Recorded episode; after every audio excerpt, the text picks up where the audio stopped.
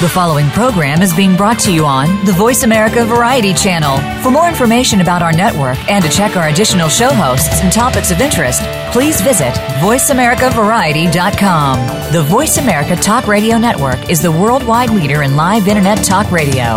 Visit VoiceAmerica.com. The views and ideas expressed on the following program are strictly those of the host or guests and do not necessarily reflect the views and ideas held by the Voice America Talk Radio Network, its staff, and management.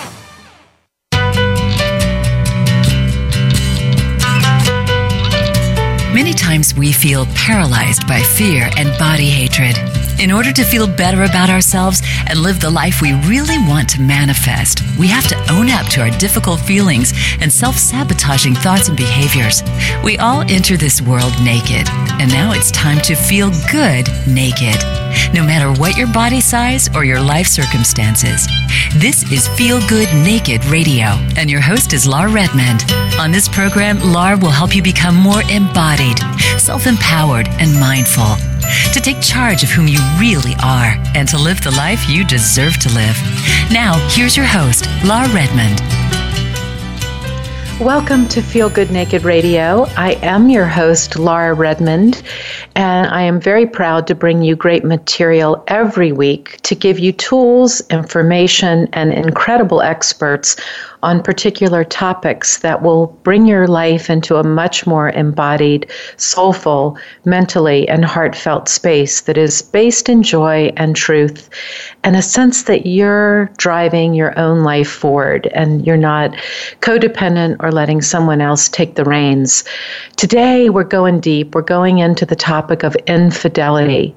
And anyone out there who has ever been on the receiving end or the giving end of infidelity can respect the complexities that this topic includes. Before we get started, I also just want to remind everyone out there that I do receive your beautiful emails. Thank you for that. I also want to make sure that you're connecting into our world of social media. We are on Facebook at Feel Good Naked Radio, and we also are on Instagram at Feel Good Naked Radio. But let's jump into infidelity, a relationship topic that is worth putting great focus on. And today I am so happy to bring back, by popular demand, Dr. Bonnie Comfort. Many of you loved her last show and asked to please bring her back. And she had decided that we could go into the topic of infidelity because she has a lot of information about it, working with couples for so many years. Bonnie Comfort received her PhD in clinical psychology from the California Graduate Institute in Los Angeles. She completed a postdoctoral fellowship at Cedar Sinai Medical Center in Los Angeles. She is licensed as a clinical psychologist in both California and Oregon, where she has been in private practice for many years, concentrating on the treatment of anxiety, depression, marital problems, and life transitions. Dr. Comfort's first fiction novel, Denial, was published in the US by Simon & Schuster in 1995 and translated and published in 6 foreign countries. She is currently working on a memoir of her 33-year marriage and her recovery from the death of her husband in 2010. Welcome Dr. Comfort back to the show. Thank you so much for having me again. I've been looking forward to this after your last show, it was really cool how people wrote to me and said there was something about the way you communicated that made them feel supported and nurtured. And i do think that's one of your great gifts is taking difficulty that sometimes is just too tough to talk about but giving it a welcomed sort of loving feeling so that you can go there and look at it. And I think with the topic today of infidelity, there's so much value in feeling held and nurtured as a listener out there, ready to get more info about this tough one. So, why don't we start by having you tell us all what you think constitutes infidelity? Um, well, I think there are two different kind of categories of infidelity. There is physical infidelity where one partner in a relationship has a sexual contact with somebody outside of the relationship. And if it's a a one time thing or a brief thing, it's a very different experience than somebody who commits emotional infidelity where there's a deep feeling of being in love with somebody else. There's an ongoing third relationship in the situation. And um the one of the partners feels they don't know whether they want to stay in the marriage or a partnership anymore. So they're they're quite different. There can be kind of casual outside sex it doesn't really impact the long term health of the marriage um, and very different if there's emotional involvement. So, is it better in a situation where you've committed to a partner and you find yourself either pulled to that one night stand or you are finding that coworker or friend emotionally alluring in a way that is not empowering your connection to your primary person is is that the time to have conversation with your primary partner or is there a better way to go about how to own what's happening for yourself? That that's the big confusion to me about infidelity. Is it better left unsaid or said or do you set up parameters in the very beginning that allow that to transpire if it might, i.e., an open relationship? I mean, what are some of the better guidelines or rules that you would recommend? Um, uh, well, I think a couple can, at the beginning of a relationship, discuss that kind of thing, but um, uh, the desire for somebody else, either g- getting much closer to them emotionally or wanting to have sex with somebody else, is a red flag to you that you are dissatisfied in some way with your marriage. And it may be that you are unhappy in your marriage because you no longer feel physically or emotionally intimate with your partner, and you therefore find somebody outside who seems to understand you in a way that your partner does not and you're you're really vulnerable at that point to having a deep emotional affair with somebody else. The issue about whether a couple can tolerate um, agreed upon outside sexual contact is a complex one and it can be done because it does recognize the autonomy of the other person and it can in some instances spark continuing sexual heat between the primary partners. But it's unusual in our country to have that be an agreed upon arrangement. Most of us want um, somebody who is totally in love with us, dedicated to us, committed to us physically and financially, and consider it a horrific betrayal if one partner goes outside of the marriage. Well, and, and I think when we go back into the traditional concept of marriage, it is this thought, as you had shared with me, that, you know, will you forever take this person to be your only lover until the last breath that you take? Right. And I, and I think that that's kind of a wonderful idea, but in my practice working with certain people, I find that it's really unlikely that that is going to be smooth or possible for many. So then I guess the question becomes with the modern configuration of relationship as we know it today, might there be a way to set up vows or understandings that create a different flexibility? Well, absolutely. I think there can be, but it requires maturity on the part of both people, um, because our when we're young, we what we're longing for is somebody else who gives us everything we want in one person, and um, it it takes a level of recognition that that's not possible in order to entertain the idea that yes, we will have some brief outside relationships, and you know, I don't want to know what you're doing out there. I just agree it's okay for you to do it as long as you don't bring it home. That kind of thing takes more maturity and more recognition that each person has personal freedom and autonomy that is inviolable.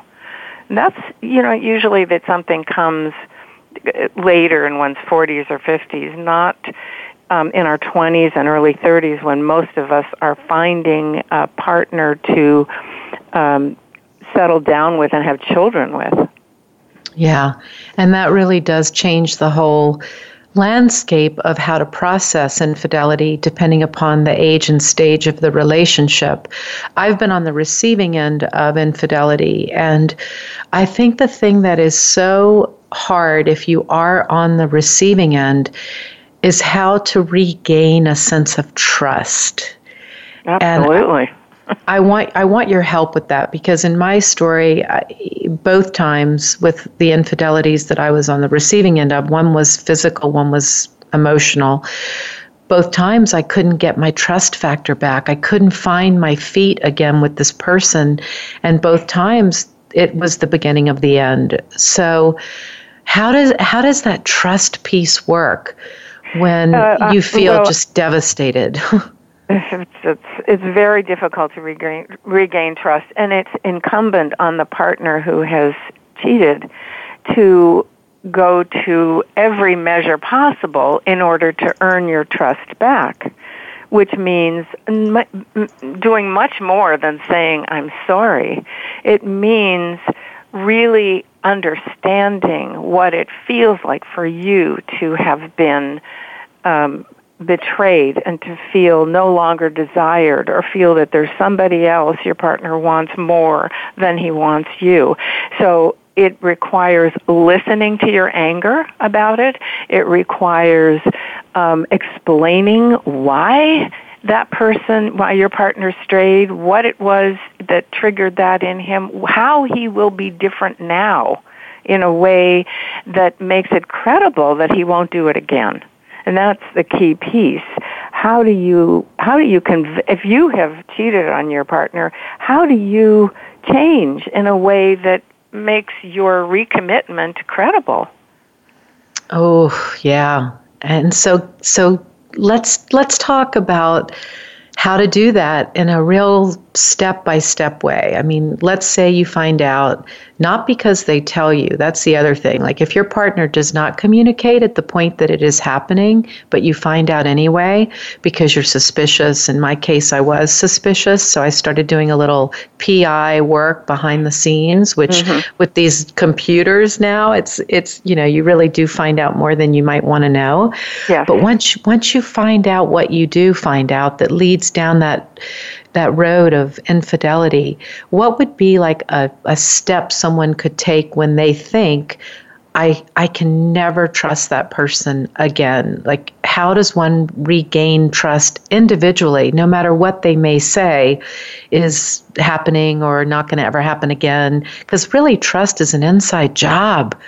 So, help me with that. Well, it's an inside job, yes. You have to grow your own trust, but it also means that you want your partner to be much more open and honest with you than she or he has been in the past, which means you didn't tell me. You kept secrets. And the problem for you is that you then think, what else haven't you told me? What else are you keeping, you know, private and secret?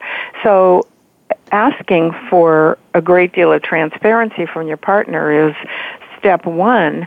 But when you say trust is an inside job and you have to grow trust again, it, it, I don't think you can do it in the absence of commit, recommitment from your partner who says, I want you to trust me again. I want to be trustworthy. Here's what I'm going to do to make myself trustworthy.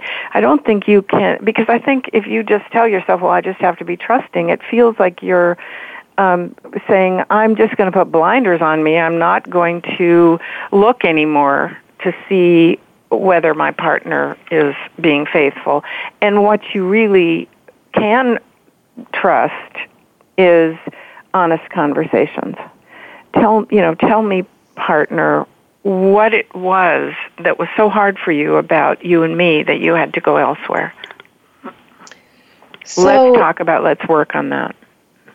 So I think the the curiosity I hold about that though is if you're a child that lived in a home where there was infidelity and you suffered through the pain of a parent who went through it, I think that's tougher to come by because again, the seed is planted when you're a little person or you're a young adult. And I believe that that sets you up for less flexibility, even if that partner is vocally honest and says the reasons and that it will never happen again.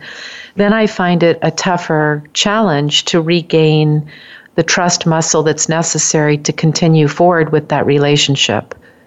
Well, I think that's true. You are less flexible, and I think that uh, a child who comes out of a home where their parent, one of the parents, had an affair, maybe they didn't stay together, maybe they recovered from it, that person starts a relationship with less trust than somebody who's from a home where infidelity was not an issue.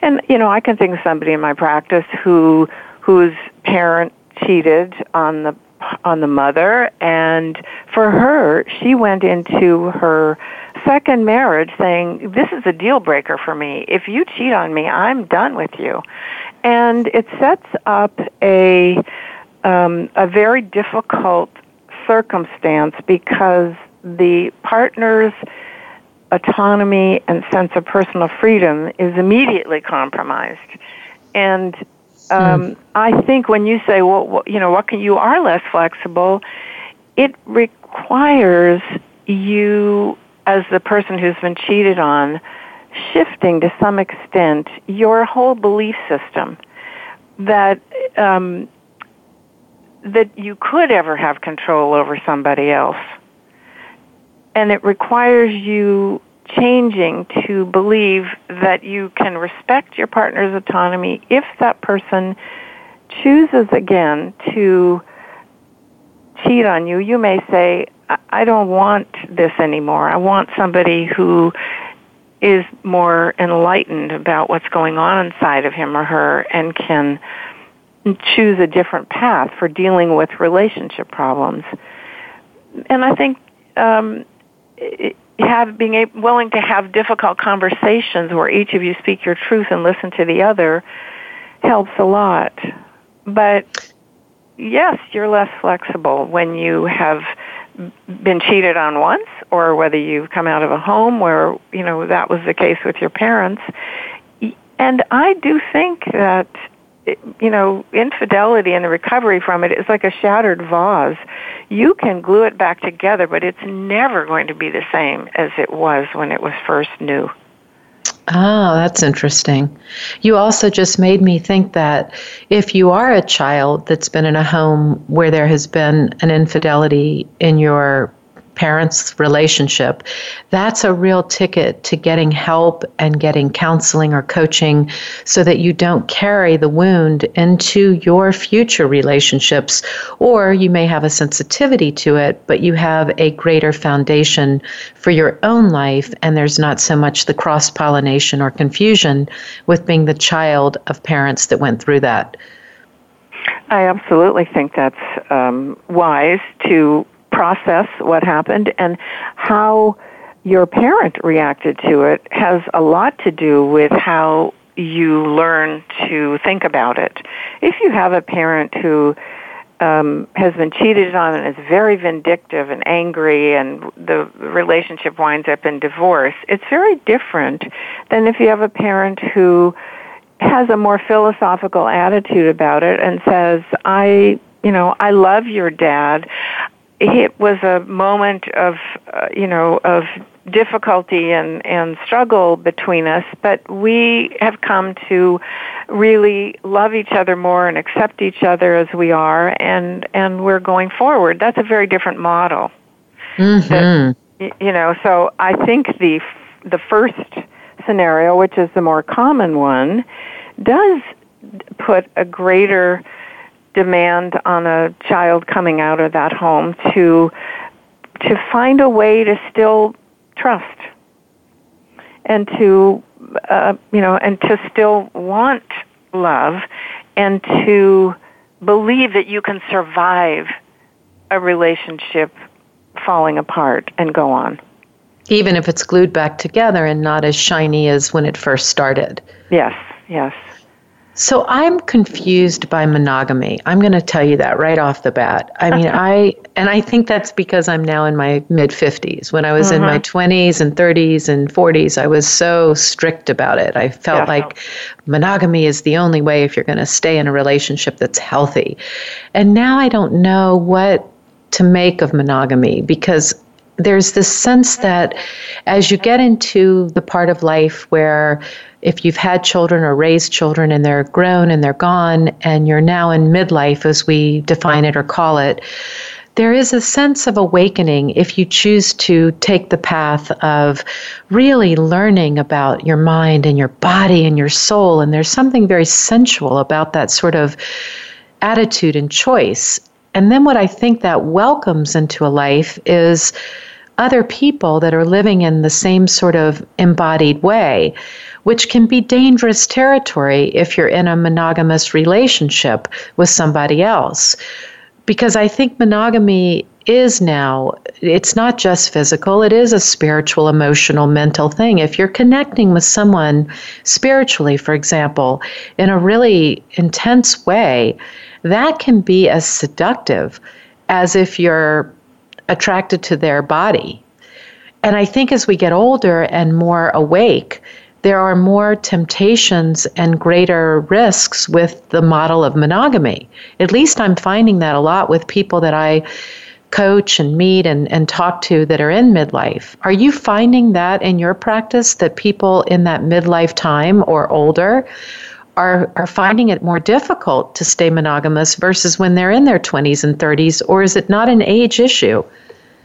I, I don't really think it's so much of an age issue as a uh, the fact that we have been trained in this culture to believe that we should be able to get everything from one person, from one primary partner. And I think that's unrealistic. And um, we keep thinking if we just find the right one, then we can fully love and fully commit and there will be no primary flaw in the relationship rather than thinking we need to learn better how to love. And that mm. it isn't a question of finding the right one. It's a question of accepting that you can't have everything that matters from one person. So i think the model of monogamy is faulty partly because we're you know it was invented year many you know centuries ago by the primary three great religions and the reason for it was to ensure that the biological heirs of the father were clearly identified and that land would be passed down to the right people. And you know women were chattel and you had to guarantee that they could be physically loyal to you. So and that you know that is in all the, three major religions in the western world. This mandate for fidelity and it's much more on the woman than the man um, so uh, I don't think in other cultures where you know where sometimes we find you know there are many other cultures in the world smaller ones where monogamy is not the prized um, stricture in adult sexual relationships that it is in our culture. And I think it's really, we're just not built that way. Now we're living, all of those rules were made when our life expectancy was about 40 years. Now we mm. live to 70 or 80 or sometimes 90. Well, that's a very long time to be utterly loyal to one person that you may have met in your 20s and then you have no other crossing of that boundary for 50 years, 50 or 60 years. So I think it doesn't work as well as it used to, but I think the the um, when you're in your 20s and 30s, you're very focused on finding somebody to create a new life with that is financially secure and that will allow you to have children and to raise those children in a, in a predictable home. And so I do think that the need for commitment is much greater in that era of one's life. And as you get to your 40s and 50s, you know, maybe your children are gone, they've grown, they've gone to college, or they're out of the home and you have become a different person than you were 20 years ago and your values have shifted and who you are has shifted and it's a um, it's a great relationship that can weather those changes that can recognize the other person is different than he used to be or she used to be and loving those changes and being willing to adapt to each other's ways in the and you know, many of us don't make that adaptation and want a different person who fits better with who we are now than who we were when we were 25. Oh, it's so true. I never thought of it from the perspective of the life expectancy being so much longer now. That's such an interesting way to realize that the times they have changed. Oh, yes, and, so much. And, and so the much. lifespan has changed. So I wanted to tell you about a case study I'm working with right now because I think it, it opens up a different angle to what I was trying to say about this midlife time. I have a um, client, and she and her ex husband, now ex husband, they were married for over 20 years. They had their own biological children, she also took on his children from a previous marriage. So, with that, there was great effort and commitment to blending their families, as we hear the word blended used often now. And as these children were all leaving the nest, and pretty much one was the only remaining kid in the house, and she was very active with a group of girlfriends hiking on Saturdays, and he was active with a group of golf guys golfing on Saturdays. So they were recreationally sort of doing their own thing on the Saturday timeline. Anyway, she finds out that he is in a relationship with one of her hiking friends. And the way she finds this out is sort of like in a film where she is in a grocery store and one of the girlfriends says, I'm so sorry about so and so. And your husband, and she's saying, What are you talking about? And it's one of those like Meryl Streep moments Horrible. in Heartburn where she's in that chair yeah. getting her hair done. I'll never forget that scene in Heartburn. But so she goes home, she confronts him, and he very non emotionally says, I don't love you anymore and I want a divorce. Mm. Now, I hear this type of story more often than not. And I think it's a story that has many layers. It's not just infidelity, it's a brokenness within clearly that marriage that was building and gaining momentum before the moment that he's now flirting and pulled to her friend. So I guess the question I'm seeking, or the answer I'm seeking with the question, is how do you detect that little split that's starting to occur with that partner that might be subtle, maybe is not in the danger zone yet, but there's a space that's building between you and that partner. Where is that? Where can one detect that before you're already flirting with a hiking friend of your wife? You know, like what what is a warning sign that we great, can uh, It's a great question. It's absolutely a great question and I think uh, there are these little tiny fault lines in the marriage that start small and build and the the signs that you're looking for are your partner being disgruntled and angry or frustrated with something you've done, telling you, and then you fighting about it without actually being able to talk uh, openly and respectfully to each other and to be able to listen to the other without blame. Mm. So, you know, there's that. And then there are, you know, there are people who don't feel able to have that kind of a conversation and they may shut down and you can see the sign that your partner is talking to you less or seems more withdrawn or you know is less flexible about doing things with you because no he really would rather golf than go hiking and he's not willing to put himself out anymore the way he used to when you were younger. So there's signs that he you know that a partner is not feeling as happy and and um, you know that person well enough to know the difference between the way he behaved when you were happier and earlier in your relationship and the way he seems now kind of oh no he doesn't want to come to bed with you would rather stay up and watch another two hours of tv or mm. uh you know no he doesn't want to go to your mother's this weekend and and the, the, those that's the trigger for you to start having conversations where you say, I feel your distance. I feel that you're not so happy as you used to be. Let's talk about that. What, what can we do?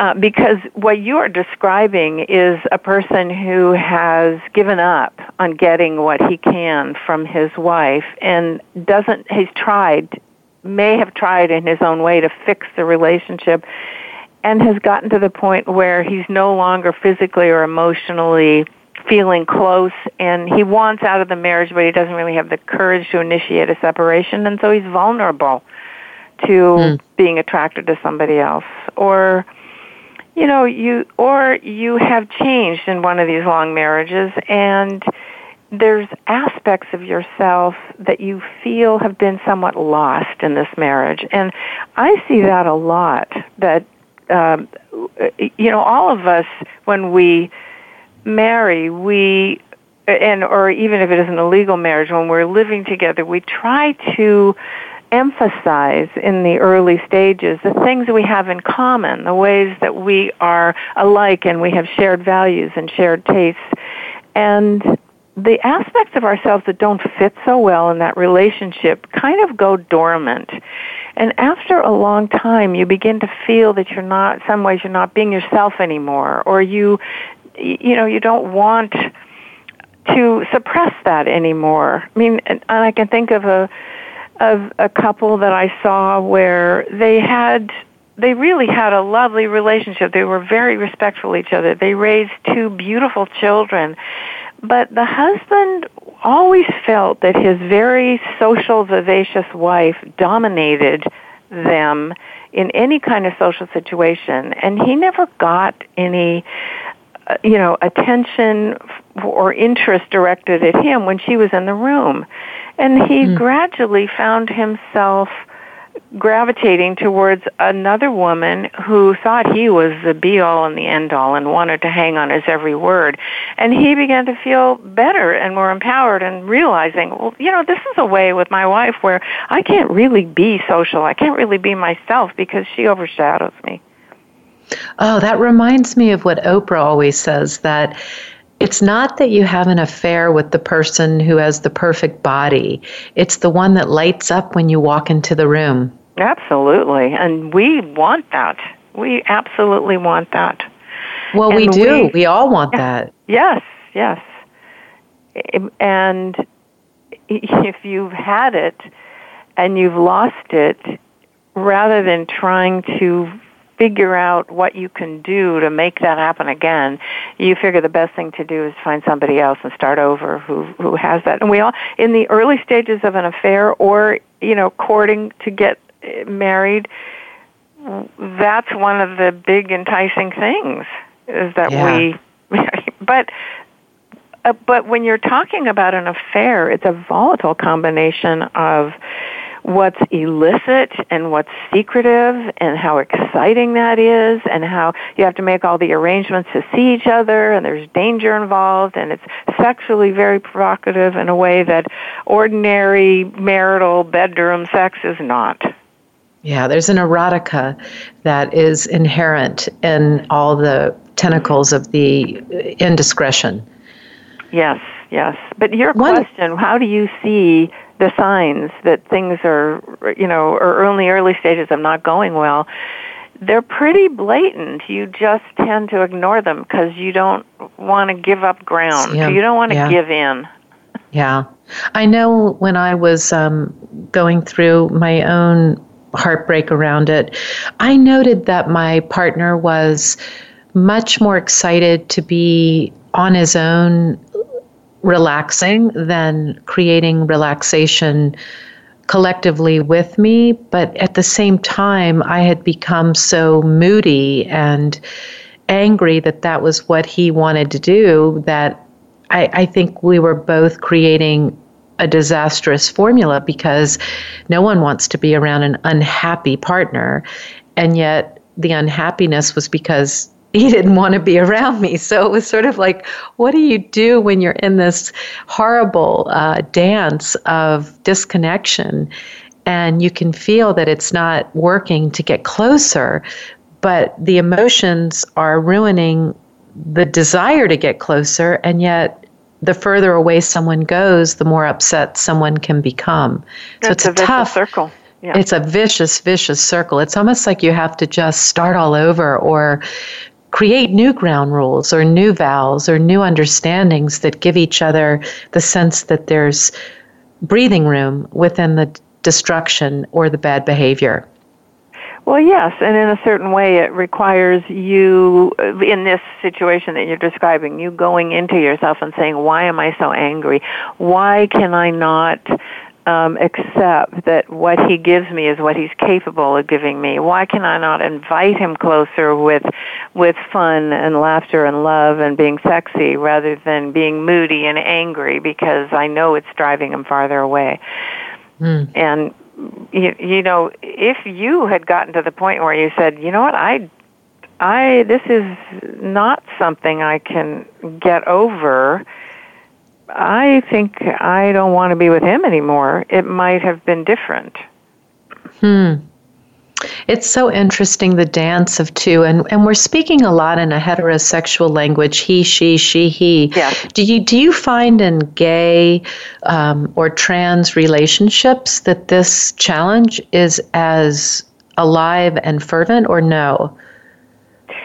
Um, I don't have uh, much experience with trans relationships, but I have a lot of experience with gay and lesbian relationships. And what I find is that the um, the boundary between um, the two separate adults in that relationship is much less well defined, and there's a merging of selves and a merging um, uh, of closeness that makes uh, autonomy and recognition of differentness more challenging.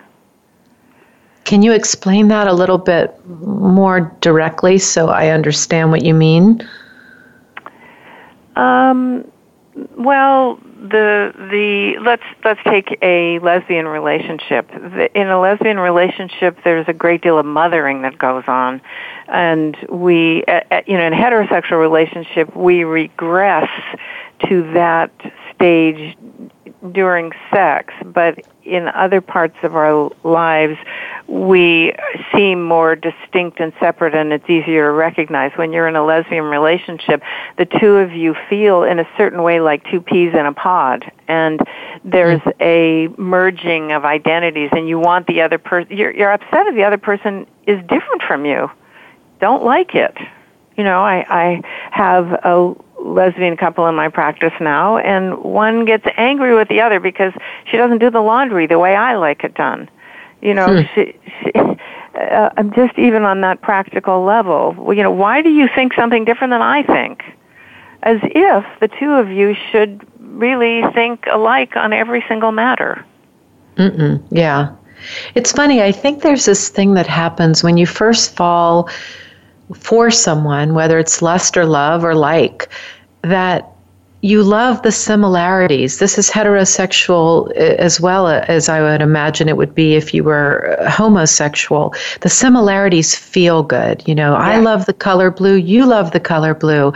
My favorite vegetable is XYZ. Oh, me too. My movies, my music. And then what happens is that, in a way, is this very dangerous codependent pattern that ultimately you have to figure out wait, we are different people. We have very different desires and opinions and favorite things. And the difference is almost more important to understand than the similarity, I think. I do too, because that desire for oneness and being the same is the early stage of romantic love that kind of mimics being a very young child again and feeling merged with a parent and feeling adored by the parent. And and the adult requirement as that becomes um, impossible is that we discover our differences and we don't like it and we fight or we withdraw because we are scared at that point. We're never going to have that oneness again. We're never going to have all the things we want from this one other partner. And we want continuing proof of how much we matter and how great we are. We want to hear that from the partner. And so in order to move into more mature love, we have to recognize and accept the ways our partners are different from us and believe that it's okay, the differences are okay, and mourn for the loss of this dream, of this perfect union where there's no dissent.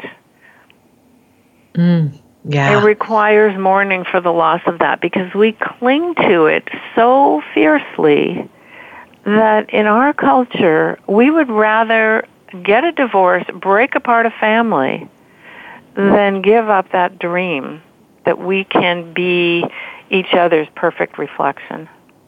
Ah, it's so interesting. So, I'm hearing a lot more about the concept of an open marriage. And where would you say in your world with helping many, many people and couples, where do you see the open marriage model? And do you think it is generally a positive way to approach the unknown? Um, it, it, I think it's it's uh, treacherous waters. I think it's difficult to navigate because we have a kind of pr- primitive, possessive streak in all of us. Um, we want to, you know, hoard the goodies. We don't want to share them. So, if a couple is upfront about it, talks about how we might do this either together. I mean, I have some couples who you know, engage in sexual activity with other people in the same room with yeah. as they are. You know, and that feels fine to both of them because it's not about sneaking and lying around. It's about recognizing that we can have lots of different varieties of sexual fun and it doesn't mean we don't love each other or want to go home together. So if you can agree on that, that's fine. The other way that you can do it is to say, you know what, I know that there are times when you're on the road or, you know, when you're at work when you might want an encounter with somebody else. And I want you to know I'm okay with it, but I don't want you to tell me about it. Hmm. You know, I respect your privacy in that way. And I think part of what we're talking about is on the one hand, being upfront and being willing to say, yes, let's agree to that, and the other, really being willing to accept that there's a level of privacy to people who love each other and who live together can have that may include sometimes having a sexual contact with somebody else. If it's really an outside love relationship, I think it's much more difficult. Yeah, the emotional, if the emotional is attached yeah. to it. Yeah. And yet and yet it's so personal. I mean, I think it really goes back to this whole idea which is what I built this entire show around is know who you are, know what your limits are, know what you want and have a self-trust that will enable you to I think, have much more flexibility as you get older, as you head into a part of life where you're no longer in a parent role, and you can have a lot more options than when you're so rigid or structured in a patriarchal model that is outdated. Well, I agree, and I think that you can say to a partner early on in a relationship, uh, you know, that I'm not somebody who wants to be utterly and completely monogamous physically for the rest of my life. I'm just that's not mm. how I'm built.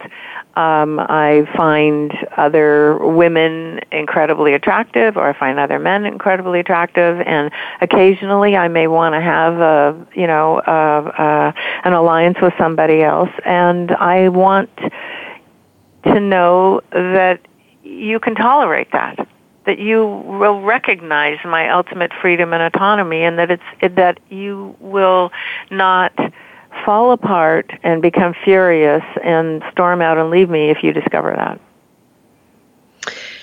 It's interesting as you're saying that because I think I'm one of those people that wants to be able to do that, but I don't know if I'm really capable of it. And I'm wondering if, I mean, I guess there are certain people that non monogamy is a deal breaker, whether it's emotional or physical. And I think. I think I may be a monogamous person and and yet I want to be open to being more flexible in that way. But I think for some of us, it, it really is a deal breaker, even though the idea that you just described sounds so attractive to me and mature. I just don't know if I have it in me to be able to tolerate that. Well, I, I don't know that it's ultimately so attractive or mature for most of us to do that because you know there's a great deal of meaning that's attached to a relationship with a third person. And we all want to feel safe with our partner that there is a sacred um, space that we share only with this person. So uh, it's a different equation if you discover particularly if you discover it, it's not agreed upon up front, but you discover it accidentally and it's been clandestine, there's a feeling that, that the bond between us has been broken. That yeah. you are now giving to somebody else what I thought was only for me. And yeah. I don't know that any of us really um, can tolerate that unless we don't want the constriction of being obligated to give that ourselves. And there are some people who really don't want to be possessed. They don't want to feel that they can never have anybody else other than who they're committed to. And so much the case that they say right up front, hey, look, I'm somebody who can't be faithful. Um, you need to know that right now. yeah. Um, but I think most of us want this dream of of um, emotional, more emotional really than physical commitment. I think a lot of people can tolerate somebody who's had a, you know, a one night stand in a hotel in another city. Uh, you know, with their partner, but it's very different if you feel like this guy who was, you know, with your client who was on hiking that not only has he had an ongoing affair with somebody, but was a close friend of hers, and it Ouch, feels like yeah. a horrible betrayal, and two, on two counts. But it gives you the feeling like, oh, I don't even know who I'm with anymore.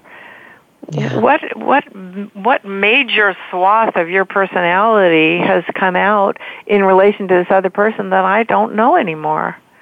And that's different. There are some, there are times when people have affairs because they are um, distressed about aging, for example, and they suddenly are aware that, you know, do I still have it? Could I attract somebody else?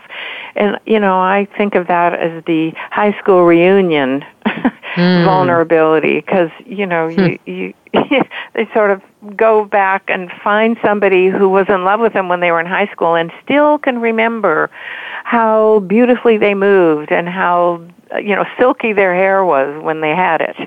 Mm-hmm. and and that so it's sort of a way of restoring this younger image of yourself. So there's different reasons why people stray at different times in their lives but i don't think most of us are really built um for multiple relationships. Although i have to say when i think about france for example, where it's recognized that um, people can have a, a, a long-term uh, outside partner and still be respectful, still be committed to the family, still support the family and support the children.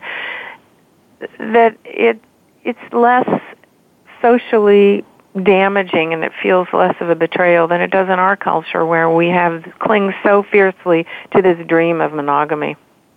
Well, and I think the key word is betrayal. And, and I do know in our country several stories where there's a long term married couple, they haven't slept together in decades. One or the other has a lover, and that is a very exciting, sexual, um, passionate connection.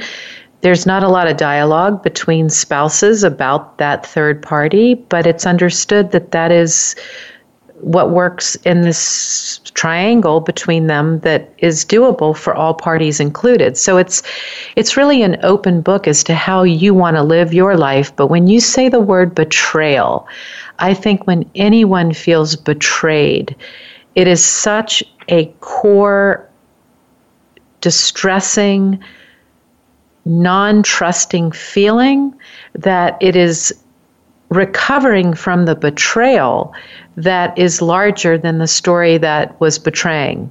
Does that make yeah, and yes, I agree. I think that's why, you know, where the culture is more forgiving and accepting of uh, you know another partner in addition to the one you're married to it doesn't it first of all it doesn't feel like such a betrayal and the you know and the the spouse may know about the relationship and kind of look the other way. I've seen that over and over. I I know somebody who had a 50-year marriage with a long-term lover all those years and the wife just looked the other way because she was also getting what she wanted. She was getting a husband and a family structure and financial support and social acceptance and that was more important to her than her husband's physical or emotional fidelity because he managed to he managed to fulfill both women's needs.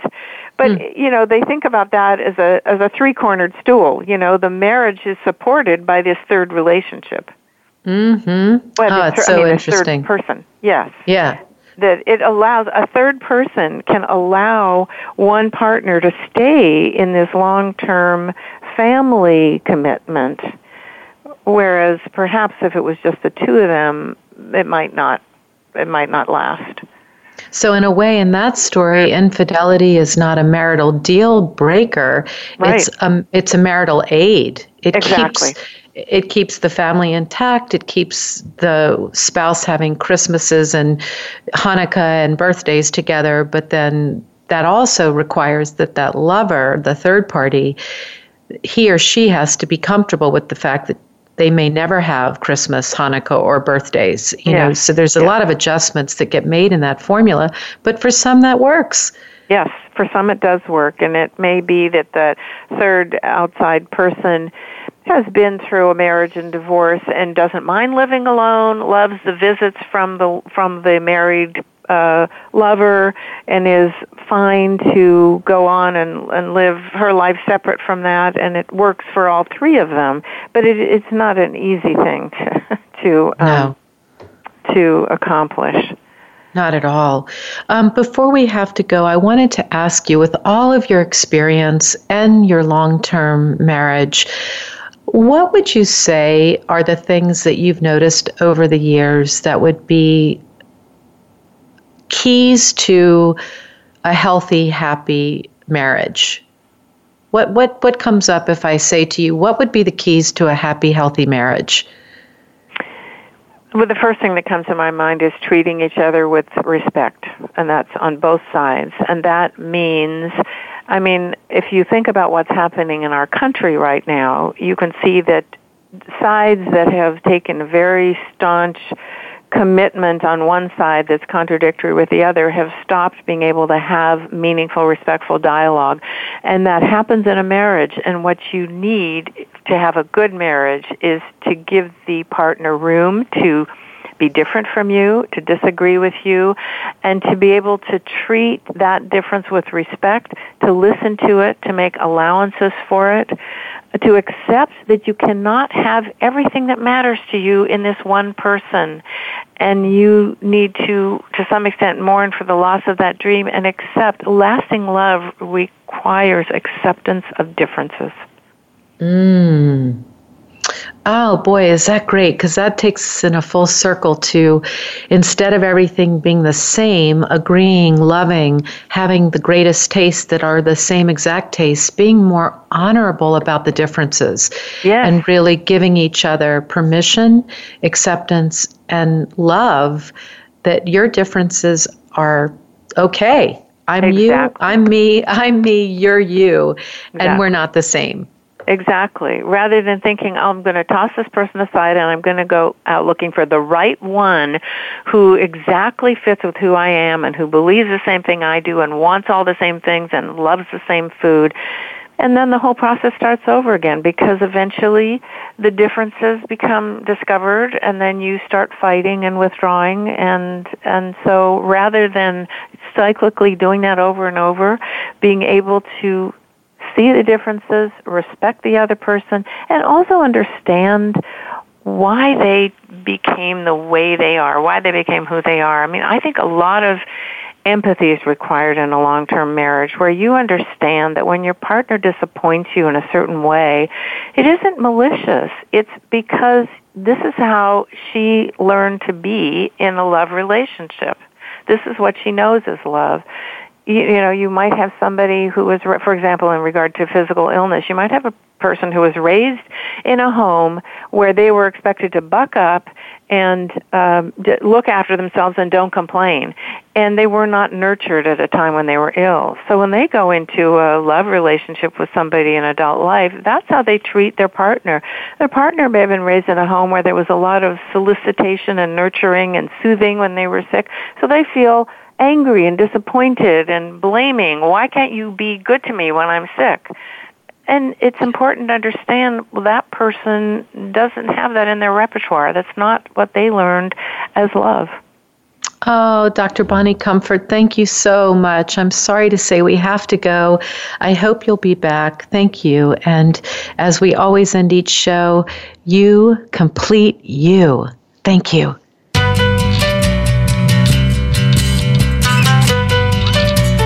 You for listening to Feel Good Naked Radio with Laura Redmond. Please join us live again next Thursday at 10 a.m. Pacific Time and 1 p.m. Eastern Time on the Voice America Variety Channel. Until our next show, be you and feel great in your own skin.